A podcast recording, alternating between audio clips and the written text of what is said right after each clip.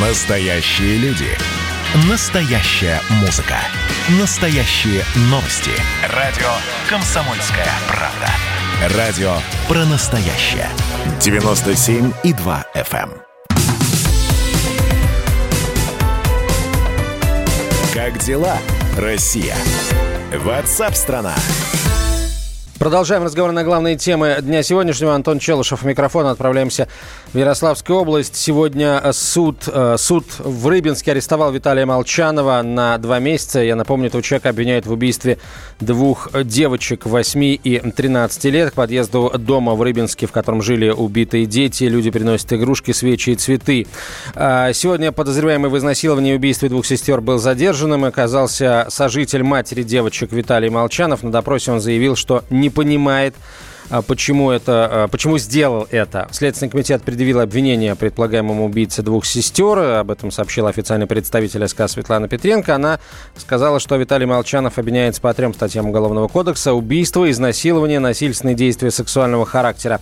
СК просит арестовать задержанного. Ходатайство следствия поступило в Рыбинский городской суд Ярославской области. И, собственно, а, уже известно о том, что городской суд Рыбинска арестовал Молчанова на два месяца. Но это лишь начало того пути, который ему придется провести в заключении. Я полагаю, что он закончится только с жизнью э, господина Молчанова. Но мы немножко забегаем вперед должно быть судебное решение и так далее. На прямую связь со студией выходит корреспондент «Комсомольской правды» Ярославль Полина Вачнадзе. Полина, здравствуйте. Здравствуйте. А э, город Рыбинск успокоился или наоборот вот эти э, новости о том, что случилось и обстоятельства произошедшего только, только в общем, под- подогрели возмущение людей? Нет, Рыбинск, конечно, не успокоился, как не успокоилась и вся Ярославская область, я думаю, вся Россия, потому что преступление действительно очень жестокое, зверское, можно даже сказать. Две девочки, 8-13 лет, убиты, изнасилованы. Тут, конечно, времени для того, чтобы успокоиться, прошло мало. А, Вот, ш- да, да, да, продолжайте. Да, действительно, сегодня суд арестовал Молчанова. Он настаивает на том, во время допроса, как бы говорил, что все произошло спонтанно, однако следствие считает, что преступление все-таки было спланировано, к нему Молчанов готовился. Но это все будет выяснять, естественно, суд уже. Следствие, потом суд. Вот давайте э, еще раз, да, э, Молчанов уже был э, судим за аналогичное деяние, ну, похожее деяние. И- Похожее, да. И его сожительница, то есть мать погибших девочек, она об этом знала. И тем не менее, получается, это ее не остановило. Или она не знала? Вообще непонятная довольно ситуация. Сначала утверждалось, что она была не в курсе произошедшего. Сейчас уже говорят, что она, в принципе, знала. Но знала ли она о статьях? Потому что статьи очень серьезные, статьи похожи на то, что произошло сейчас. Неизвестно, знала она или нет. На связь, естественно, мама девочек пока не выходит. Но она по-прежнему, собственно, вот в, в- в той квартире злополучной живет. Неизвестно, в той, ну, вряд ли она в той квартире, потому что квартира опечатана. Там еще проводятся и следственные действия, работают следователи в этой квартире. Вряд ли она там живет сейчас.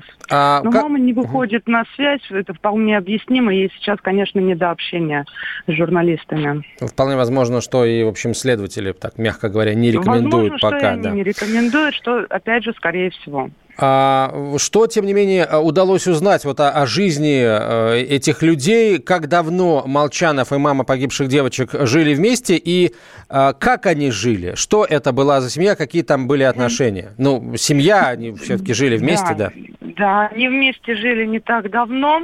А, его сожительница, мама девочек вместе с дочерьми переехала вроде как летом в Рыбинской Зомской области. Девочки успели вот походить в школу, их устроили в школу сентябре.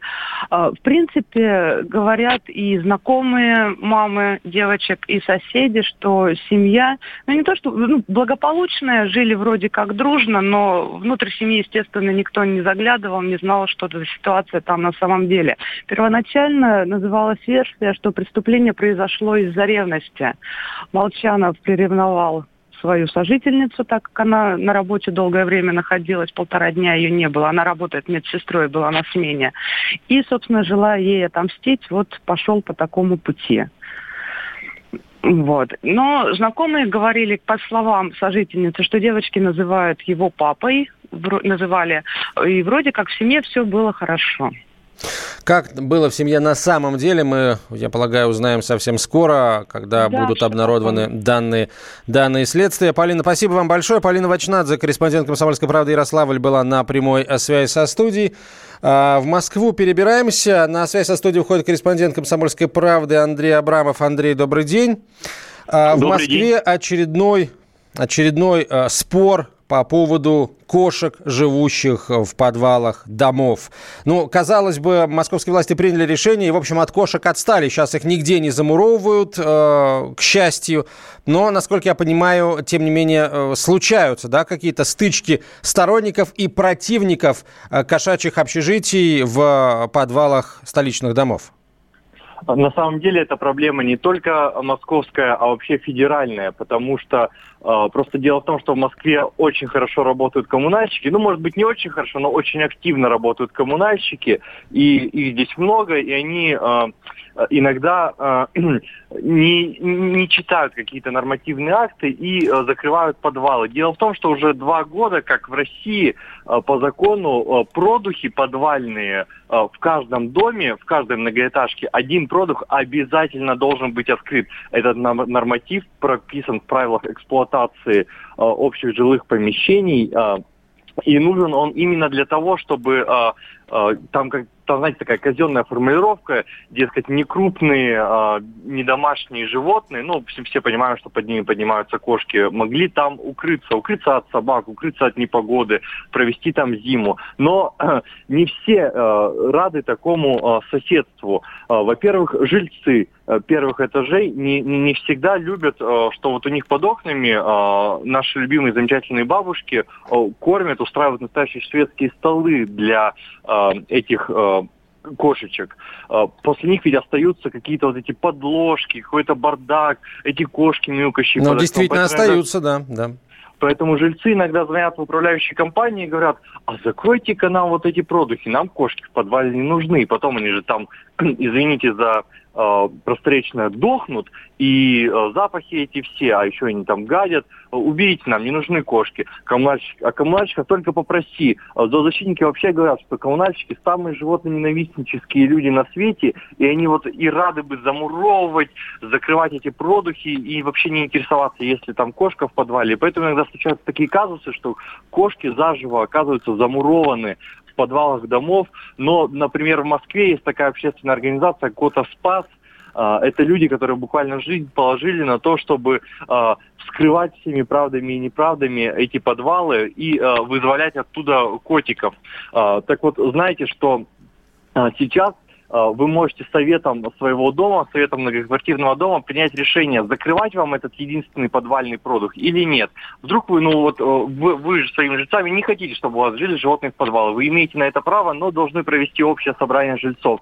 Во всех остальных случаях обязательно один продукт в доме должен быть открыт. И если коммунальщики э, закрывают его, то с этим нужно что-то делать, чтобы животные там не погибли. А вот, Андрей, интересно, а, предположим, а, жильцы сказали, мы хотим закрыть этот, а, это отверстие, да, вот коммунальщики что, придут его и просто закроют, или все-таки они животных каким-то образом отловят? Я не думаю, что московские власти вот э, спят и видят, чтобы кошек всячески э, душить, да, как, э, как у Шарикова в «Собачьем сердце», душили-душили. Московские, московские власти и видят, как бы кошек не душить, потому что существует даже э, факсограмма э, мэрии Москвы, правительства о том, чтобы э, всем управляющим компаниям, всем коммунальщикам э, регулярно напоминать, что э, во исполнение федерального закона нужно держать продух открытым. А вот коммунальщики как раз люди такие, э, ну, люди простые, и зачастую они, ну, им сказали, э,